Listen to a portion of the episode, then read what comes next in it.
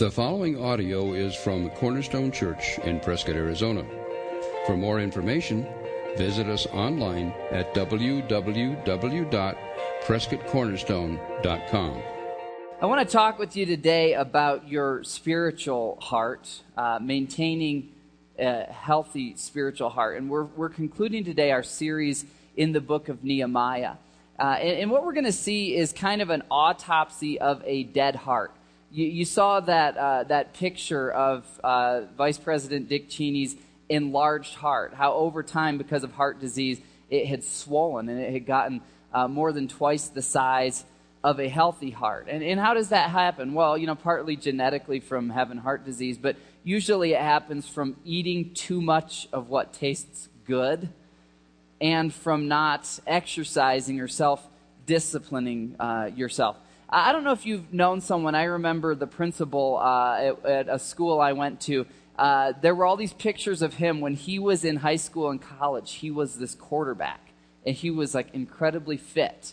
Well, by the time I came around and he was the high school principal, uh, he was really overweight, and there were all these stories about how he used to be this incredible athlete. Well, the guy ended up having uh, a heart attack, and he lived through it, but he had to totally change his whole lifestyle. Have you ever met someone like that where at one time they were really fit, they were really healthy, but you know, over time life kind of happens, lifestyles change, uh, and they lose that healthiness. Well, we're going to find in Nehemiah today the heart of God's people in a very similar place. Uh, we're going to see, and, and we saw last week how healthy it was. If you were here last week, we were in Nehemiah chapter 8, and we saw God's people were so broken before him. They were so repentant before him. And we'll see some more of that today in chapter 9. But we're going to see that over years, uh, over time, as lots and lots of time passed, uh, these people who were once very repentant before the Lord, who had really healthy hearts spiritually, uh, their lifestyle started to change. They started to get a little apathetic. And by the time we get to the end of Nehemiah, uh, we're going to see sadly that they're, they're almost, not quite, but almost right back where they started at the beginning of the book. So I want to encourage you, and I know a lot of you have been here for this whole series, Rebuild. And you have been in this time, with God's help, rebuilding in your marriage or rebuilding in your finances. Maybe it's your relationship with God you've been rebuilding. Some of you, I know, have been rebuilding your legacy. There's four times in the book of Nehemiah where Nehemiah says, so remember me for this. And some of you are nearing the end of life and you're thinking, what, what's my legacy going to be? And, and God's helping you to rebuild that, rebuild your relationship with your kids, and rebuild other things in your lives. Here's what we're going to see today. You entered this study thinking that rebuilding would be the challenge. And for many of us, rebuilding still is the challenge in some area of life. But here's the reality if you stay true to God's plan, the rebuilding will happen. Eh, we've seen that week after week in Nehemiah. Here's where the real test comes. After, after you've chosen God's plan, especially for years, the rebuilding happens, and then we can get a little bit comfortable. And that's when the real test comes. Am I still going to choose to be dependent on God after the crisis is over? You know, uh, my, my, my wife had stormed out the house. She had, she, she brought the divorce papers home. It gets your attention and, and you repent and God has your attention and you, and you go to counseling and, and God restores your marriage. Uh, and, and then life starts to happen, right? And after a while, you kind of start to take it for granted. Or maybe you say, saw the same thing happen uh, financially or spiritually. You were broken. God got your attention. Right now, you're rebuilding I'm telling you, first of all, encouragement keep doing things God's way. He will rebuild. Uh, eye has not seen, ear has not uh, heard. You, you can't even imagine the plans that God has for you. Keep doing things His way, and He's going to He's going to do better things in your life than you can imagine. I'm not talking about, you know, um, a house in Beverly Hills and Tahiti and health and wealth stuff here. I'm talking about internal peace and joy and contentment Follow God's plan, and your life will rebuild. And then comes the test. Are you still going to cling to God? Are you still going to be dependent on God when you're not in crisis, when your marriage is healthy, when, when there is some money in the bank and, and the bills are paid, and when, when things are going well, are you still going to depend on God?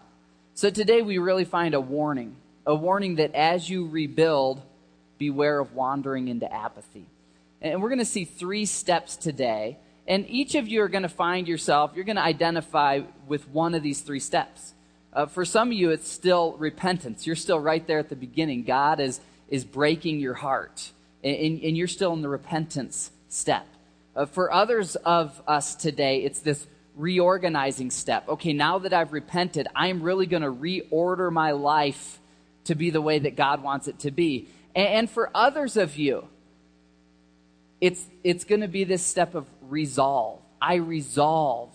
It's my resolution that even though I'm, I'm now in a very comfortable place, I'm going to remain dependent on God. So let's look in the book of Nehemiah and, and uh, see where each of us find ourselves today. Let's start in chapter, uh, chapter 9, verses 1 through 3. Nehemiah chapter 9, verses 1 through 3. If you were with us last week, we rejoiced in chapter 8. God's people were broken when they saw how far they were from God's plan for their lives. But through their leaders, Nehemiah and Ezra, God says, No, no, no, don't be broken. Just take a minute to rejoice. Take a minute to celebrate how far you've come.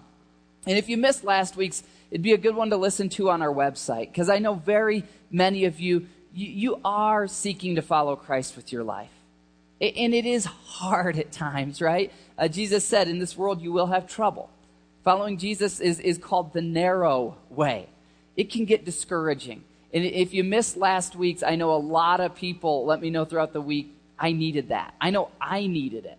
Uh, I didn't plan it, it just came from the text. There's times when you need to stop and say, God, thank you for how far you've brought me. You need to look back and see, wow, things were so torn down in my life, and, and just remember how far God has brought you. Well, on the heels of that, here in chapter 9, we find God's people in a place of complete repentance. Verses 1 through 3 tell us this On the 24th day of the same month, the Israelites gathered together, fasting and wearing sackcloth and having dust on their heads. Those of Israelite descent had separated themselves from all foreigners. They stood in their places and confessed their sins and the wickedness of their fathers. They stood where they were and read from the book of the law of the Lord their God for a quarter of the day, and spent another quarter in confession and in worshiping their God. Step one repent from ways that are other than God's way for your life. You see that in verse 3. They stood in their places and confessed their sins and the wickedness of their fathers. And if you take the time to read all of chapter 9, it becomes just this laundry list, this, this list of, of God, here's all the ways that I veered from your plan, that we veered from your plan, that even our fathers um, wandered away from you. And, and this may be where you are today, that you have not yet repented. Uh, maybe you have yet to kneel before God and say, God, you know, my life, doing life my way, isn't really working out. And maybe for you, today's that step where you say, okay, Lord, I'm going to get on my knees before you. And God, I want you to be in control of my life. Because, you know, with me being in control of it, it's not going all that great. Uh, this is what the moment of salvation is all about, is when we get on our knees before God and say, God, I understand I can't work my way to heaven. I can't, I don't have it all together. But even as we grow in Christ, there's times when when we've let an ongoing sin take root in our lives. And there's times when, when like God's people here, we, we need to just confess and say, God, I'm, I'm going to turn away from doing things my way. I want to get back to your plan. Here's the principle crises, when you have a crisis, it humbles you, right? Crises humble us. We are broken and needy and more likely to repent when we are wallless like the people of God had been, or when we are helpless or when we are desperate. After the breakup, after the bankruptcy, when you're lying in a hospital bed, when the person you love just stormed out of the house, when your children are making terrible decisions, when there's bad things happening in your life and they're beyond your control, it tends to get our attention. And you know what? That's, that's actually a good thing. 2 Corinthians 7, verse 10 says, Godly sorrow brings repentance that leads to salvation. There's a godly sorrow, a, a brokenness that says, it's kind of when we hit our rock bottom, right? God, I, I need you. Have you ever had that godly sorrow that leads to repentance? You know, Jesus' core teaching is called the gospel. It's a Greek word, euangelizo, which means the good news. And sometimes we focus so much on the good news that we forget good news doesn't really have a lot of meaning or weight unless there's bad news before it, right? The bad news is that we are sinners, every single one of us. It doesn't matter how good we look on the outside, it doesn't matter uh, what religious tricks we do. Scripture says all of us have sinned and fall short of the glory of God. Well, we don't, you know, often acknowledge that fact. Uh, I think of it this way, you know, if you're out boating, I know we're in Arizona and there's not a lot of water and a lot of boating that goes on around here, okay? But if you're out boating, um, for example, in Michigan where I grew up, if you see um, the equivalent of the Coast Guard, right, the like Lake Patrol boat comes up to you, it's not it's not good news usually. As long as your boat is working fine, you're like, oh great. Now they have all these like you need a boater's license, registration, fishing licenses, all these things, right? So it's kind of like getting pulled over by a police officer, right? Like, oh, this is not great. But how different it would be if your boat had a, a major hole in the bottom of it, right? And water's coming in and you're starting to sink and and and then the, the Coast Guard or the Lake Patrol comes up, right? Now it's, it's good news, right? Uh, same thing with a police officer. You know, you get pulled over normally, not great news. Uh, but if you're in some kind of uh, bad situation and you see a police officer, all of a sudden now it's great news, right? Well, it's the same way with God. So many people around us think, you know, God's just out to get them. Uh, they, they think of God as, as like, you know, the lake patrol or a police officer. Oh no, there's a popo, there's the 5 watch out, you know. Don't, I don't want God in my life because he's just going to come judge me. He's just going to come, you know, find me and give me a ticket. And that's because they don't understand the bad news that leads to the good news. The bad news is that we are all sinners. The bad news is that we cannot work our way to heaven. And when we really understand that, and when we really understand how broken our lives are without God, we, we, we see God as good news. That Christ would come down into our lives. And this is what repentance is. Mel and I were having dinner earlier this week with some friends, and and we were talking about this with our kids, with, with raising our kids. How do we raise kids in the church so that they don't just think, well, I'm a Christian because I go to church, or I'm a Christian because my parents are Christian? Well, the reality is we have to tell them the bad news that leads to the good news, which is when, when my son does something wrong, to not just say, well, you're a good boy, but to say in love, hey, buddy, I love you and I know you're capable of a lot more than this, but there's, there's evil in your heart. There's sin. There's wickedness. Just like is in daddy's heart. Just like is in mommy's heart. Is in all of our hearts. And, and when we when we lie or when we hit or when we disobey, that's coming out of our hearts. And we need we need Jesus to give us new hearts. That's the bad news that leads to the good news. So, have you had that moment of repentance in your life where you've acknowledged, yeah, I, I am a sinner? I do need a Savior. You know, God tells us while we were sinners, Christ died for us. If, we, if, if you just left it, you're a sinner, that'd be pretty mean parenting, right? The good news is Jesus loves you. God so loved the world that he sent his only son so that whoever believes in him will not perish but have everlasting life. And then the next verse of John chapter 3 says, if you don't believe in him, you're condemned already. In other words, Jesus didn't come to condemn you. He came because you were already condemned by sin. He came to help you out. So have you ever repented in that way? Verse 33, God's people say, You, O our God, have acted faithfully while we did wrong. We are slaves today, slaves in a land you gave our forefathers. In other words, they're just realizing these are the consequences. When I do life my way, it doesn't work out. This is not a comfortable message, right? This is why uh, Paul says that the gospel is an offense, it's foolishness.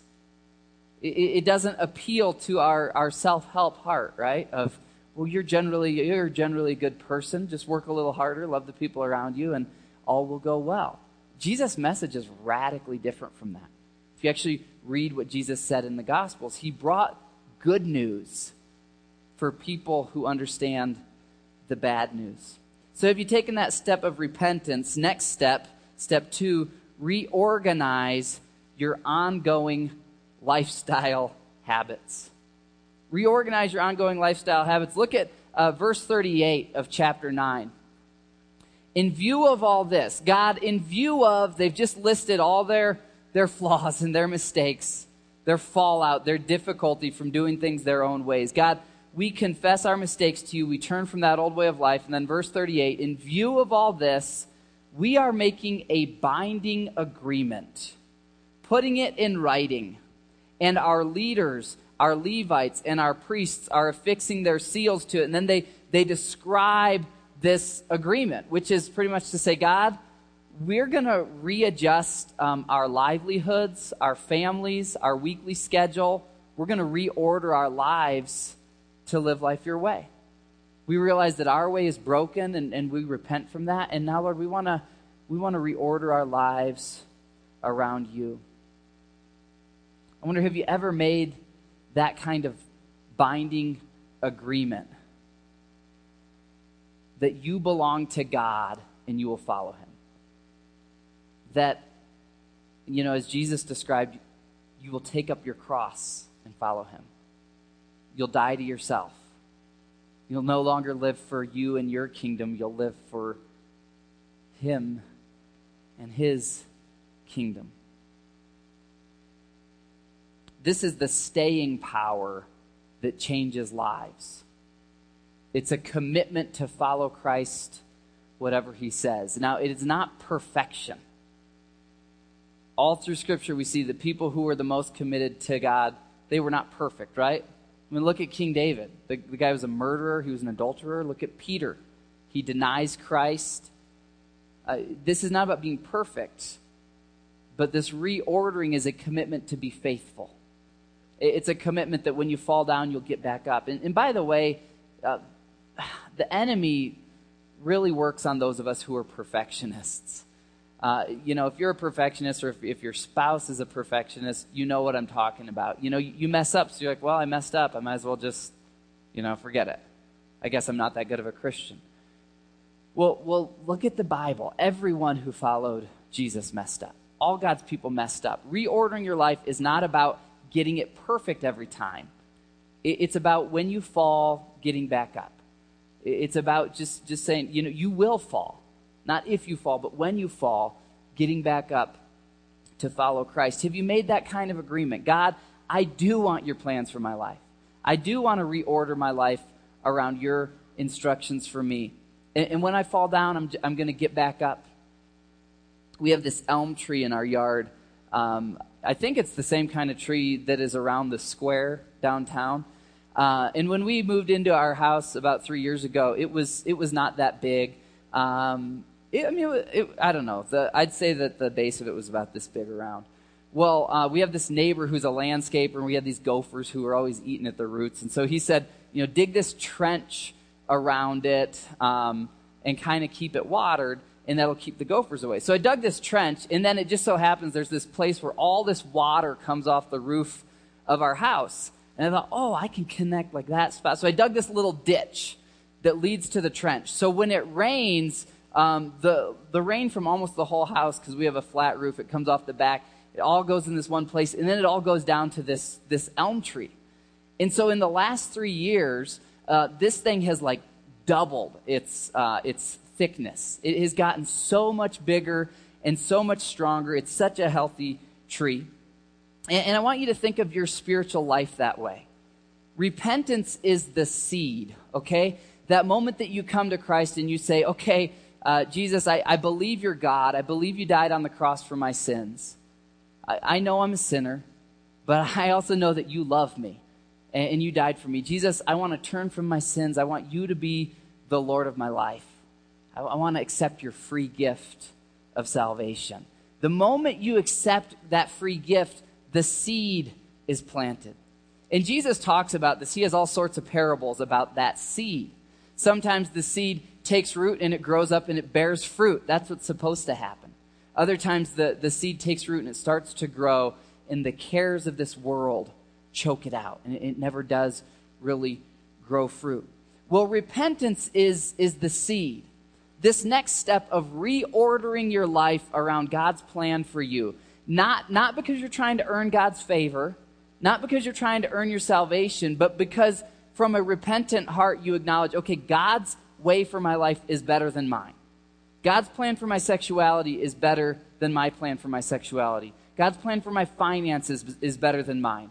God's plan for my relationships is better than mine. I'm just going to reorder my, I'm going to do what God says, even if it doesn't look really exciting. And when you reorder your life, it's like digging that, digging that trench. And now the seed is getting watered and, and, you're, and you start to grow you really start to see things happen in your life. And this is, you know, as a pastor, we see so many families who, who, who come and worship with us here. And one of the most heartbreaking things is when you see people where uh, God gets their attention through some crisis, and there's that genuine seed of repentance, and they start to grow, and then they even start to reorder their life around God, and, and things start to get a lot better. And then things get so much better that their life becomes about how much better things are. All of a sudden, they have a better job and they can get a bigger house. And, and, and all of a sudden, they, they get caught up with the cares of this world. And, and the seed's not getting watered anymore. And, and, and as a pastor, you, you, you see them, they'll, they'll come, they'll start growing, and then every once in a while, they'll just kind of disappear and you follow up with them, you call them, you take them to lunch. Oh, yeah, yeah, I know. We really need to get back. We really need to. But, but it just doesn't happen. They haven't reordered their life, or they started to, but there wasn't a staying power with it. Reorder your friendships the way that Christ says. Reorder your spending the way that Christ says. Reorder your time. Reorder what you talk about, what you dream about. Do those things, and you're digging a ditch spiritually for water to flow into your life, and God grows you. God does the work, but it's up to you to choose. Am I going to reprioritize things God's way? Here's a law of spiritual physics. Just as water plus sunlight makes plants grow, right? As long as they're getting sunlight from above and water, they grow. In the same way, here's a principle for you repentance plus consistent obedience brings God's freedom and blessing in your life. Now, again, I'm, we're not talking like a health and wealth blessing, uh, though, ironically, sometimes sometimes that is part. You know, sometimes it, it does bless you that way too, but that's not what it's all about. Repentance is like it's like the sunlight, right? God's grace comes into our lives through repentance, but then you choose, okay, now I'm going to consistently obey God's pattern there's a freedom and a blessing that follows that. For three years, Jesus showed his disciples over and over and over again God will empower your life, He will supernaturally empower your efforts when, when you just do what He says as a follower of Christ. What does that look like? Well, it doesn't look like an external religion, but it's, it's a movement of the heart that says, God, today I trust you more than I trust myself. So look at these verses in Nehemiah 10. We assume the responsibility for carrying out the commands. We assume the responsibility for carrying out the commands. Have you ever assumed the responsibility for your spiritual growth? Only Christ can save you. Salvation's a free gift. Now, what are you going to do with the seedling? What are you going to do with the new life that you have in Christ? Have you ever assumed responsibility to say, you know, unless I water it, unless I surround myself with other believers, unless I renew my mind in the Word of God, it's not, it's not really going to grow. God does the work, but I kind of I, I kind of dig the channel for His water to flow into my life. I love this verse 39. We will not neglect the house of our God. So God's people here, they just say, you know, we're ev- everything God says for our lives, we're going to do, and then they and then they start to to write it all out and say, God, we'll do this, we'll do that, we'll do this. So it's a question: Have you made a binding agreement that you belong to God, and your life will follow His plan? Take those first two steps consistently, and God will rebuild your life. And so then comes the third step resolve to remain dependent on God when blessing and comfort do follow obedience. Now, here's the thing blessing and comfort don't always follow obedience, they pretty much never immediately follow obedience. But if you keep to God's plan for your life for years and for decades, you will start to see blessings in your life. Sometimes it's an internal blessing like peace or joy. Sometimes it, it is financial. You know, you say, okay, God, I'm going to handle my money your way. I'm going to handle my career your way. And you end up being far more profitable and having far more left over than if you had done it all your way and spent it on yourself. Sometimes it does work out that way. For sure, it works out in, in your marriage, right? There are couples in here where uh, you know, for decades, they have done things God's way, and now they're in a, a place of, of great blessing. You know, 20 years ago, there was a cute girl at the office, and if he was a normal guy, he would have had an affair with her. But he did things God's way. And now his marriage is really strong and healthy in his later years of life. Follow God's plan, he will rebuild. You might think, well, I've been following God's plan for years. You know what? Essentially, we follow his plan until we cross the finish line, which is when he calls us home to heaven. You know, the Apostle Paul said, I've, I've run my course, I've run with endurance the race set before me, I've finished my course. So, some of you are on that, you know, that final corner. Now is not a time to stop running. Keep doing things God's way. Others of you, you're just you just repented, you're just getting started. Keep doing things God's way. The greatest blessings are in eternity with Christ, right? But there are blessings that come in this life. There are your marriage will be better.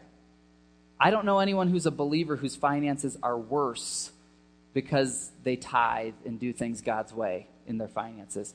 Uh, do things God's way. You don't do it to get the blessing, but very often the blessing follows, okay? So then comes this question. Once the blessing follows, I'm no longer at rock bottom. Am I going to keep depending on God? Am I going to keep doing things God's way now that I'm not bankrupt? My wife's not threatening to divorce me. I'm not laying in the hospital on my back. There is, there is no crisis. And some of you are like, no crisis? That is not me, okay? But, but you'll, you'll have little seasons of your life where it's like, wow, things are pretty good. That's the real test. Am I, am I still going to depend on God. Well, sadly, God's people didn't do that. If you flip over to chapter 13, we're going to see that because they followed God's plan, they really got blessed. Their, their, their, their whole civilization ramps back up as an economy. Things are going well. And then in chapter 13, verse 6, we're told that Nehemiah, you might remember from the first week of our series, Nehemiah had to uh, Nehemiah worked for the ruler of the world at the time, King Artaxerxes. And Nehemiah had gotten permission to leave King Artaxerxes, go to Jerusalem, and rebuild the walls. Well, they get the walls rebuilt. And then they rebuild spiritually, and Nehemiah has to go report back to his boss, right? So we're told this in verse 6 I was not in Jerusalem, for in the 32nd year of Artaxerxes, king of Babylon, I had returned to the king. Some time later, I asked his permission and came back to Jerusalem. Okay, so we don't know exactly how long, but some number of years pass. And here's what Nehemiah finds when he returns I learned about the evil that Eliashib had done in providing Tobiah a room in the courts of the house of God. I was greatly displeased. He throws Tobiah out. Now, you remember if you were here in chapter 4 and 5 and 6, Tobiah was arch enemy number one. Remember Sanballat and Tobiah? Tobiah was the one, when they started rebuilding, Tobiah goes, even if a fox jumps up on that, it'll fall over. Who do you guys think you are? You can't do this. Now he's living in the temple inside the walls. What in the world is going on, right? Now look down at verse 15. In those days I saw men in Judah treading the winepress on the Sabbath. If you read chapters 9 and 10, you'll see a big part of God's plan for his people at this time was to not work on the Sabbath. And the people had repented from it and they had reordered their lives. Some years go by and Nehemiah returns and everyone's working on the Sabbath. And so look down at verses 17 and 18 and see what he says. I rebuked the nobles of Judah and said to them, What is the wicked thing you're doing, desecrating the Sabbath day? Didn't your forefathers do the same things so that our God brought all this calamity upon us and this city? Now you are stirring up more wrath against Israel by desecrating the Sabbath. I call this the obedience, blessing, apathy cycle. Okay? We have a crisis, we repent, we obey God. God's blessing comes onto our lives in different ways, very often spiritually, but sometimes materially. And with the blessing, we get comfortable and we get less dependent on God. And pretty soon we get so focused on the blessing that we forget the blesser and we fall into apathy. And this is where Nehemiah finds God's people. They no longer are their lives ordered around what God had said for them. So here's the principle people who were once humbly repentant often wander when things get easier. It's the natural default of our hearts to drift from God, especially when we're blessed, especially when we're comfortable. For example, the, the Sabbath principle you know, God had said, the people repented and they said, we're going to reorder our lives. We're going to respect the Sabbath. Do you know what the Sabbath principle is about? It's about not living on 100% of what you can do.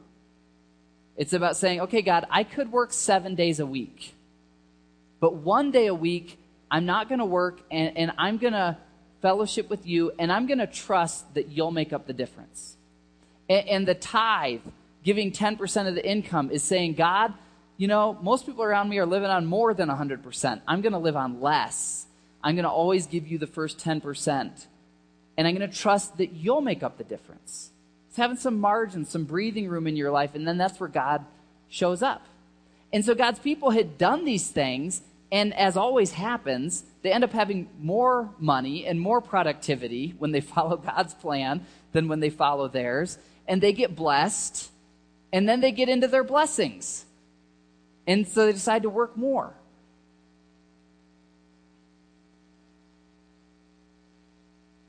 Resolve, resolution. I'm, I'm resolved. If blessing comes into my life, if I'm no longer in a place of crisis, I'm still going to keep doing things God's way.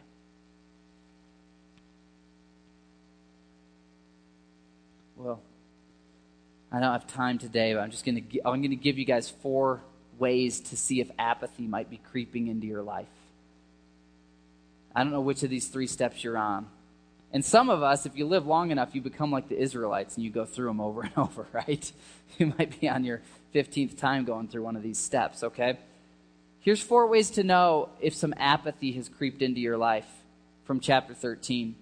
First, when, when you stop giving sacrificially to God's work. In verse 10, we see that the Levites are no longer in the temple explaining God's word, and the worship leaders are no longer there. They're out working in their fields. Why? Because the people stopped giving.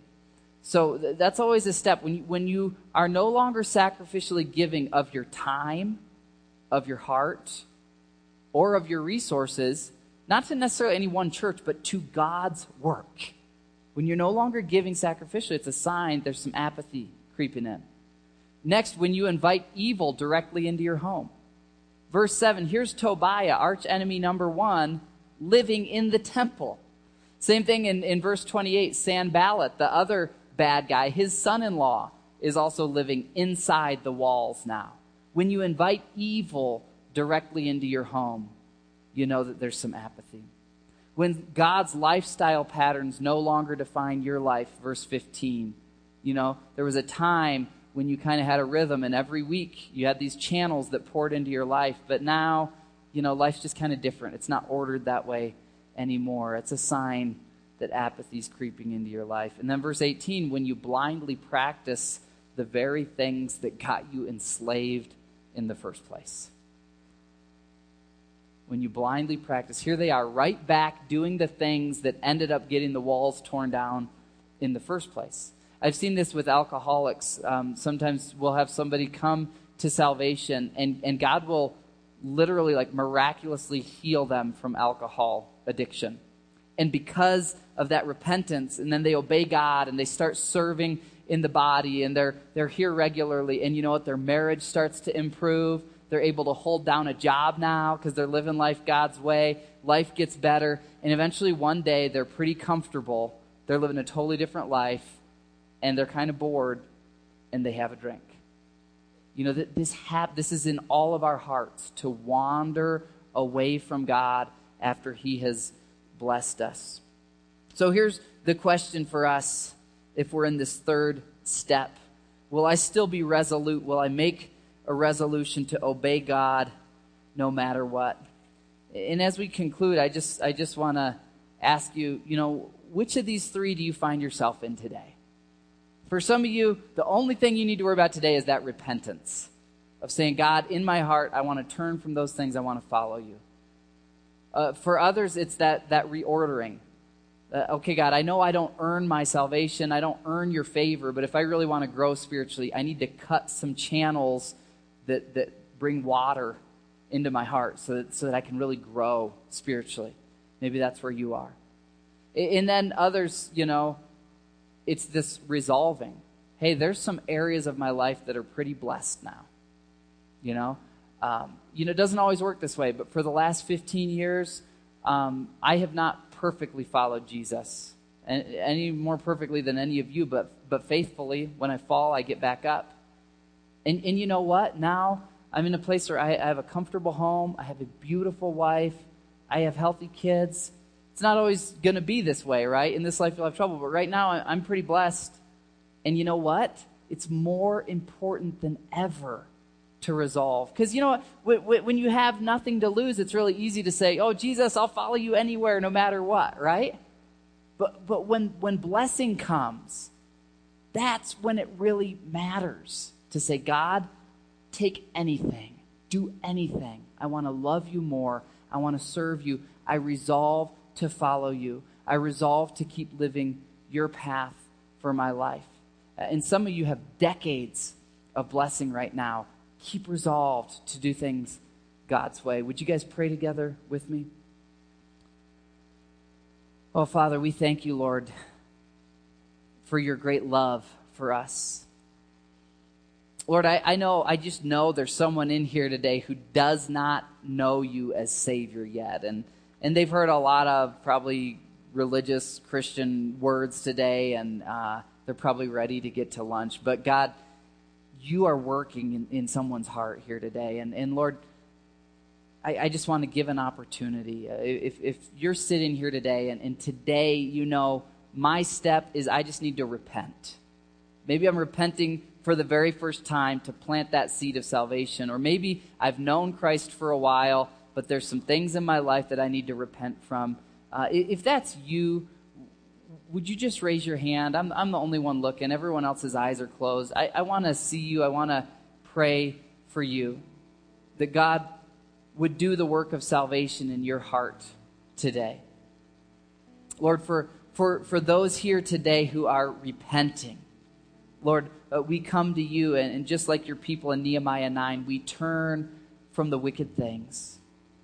We accept your free gift of salvation. Jesus, be the Lord in our lives. And uh, Father, for those in here today who need some reordering, there has been a time when they repented in the past, but there's not a lot of channels of water flowing into their lives. There needs to be some reordering. And, and Holy Spirit, you're the one who says what that is. But if that's you right now, just just just tell that to God. God, I will reorder my life around you. I'll make you the center instead of the extra, the leftover.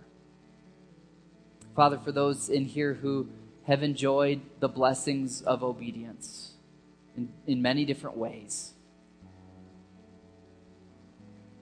if that's you, just pray with me and say, God, I resolve to continue following you no matter what. No matter how radical, no matter the cost, I will continue following you. I will stick to your plan. Father, there's, I know there's some in here who say, I'm sticking to his plan. There's not any blessing. Life's still pretty hard. Lord, would you encourage them today? That they stand in the company of, of the Apostle Paul and Peter and of Jesus yourself, man of sorrows. This world's not our home. And as we follow you down here, God, it, it is, is hard sometimes. Give us strength to keep living life your way. We pray it all in Jesus' name. Amen. Thank you for listening to the audio from Cornerstone Church in Prescott, Arizona.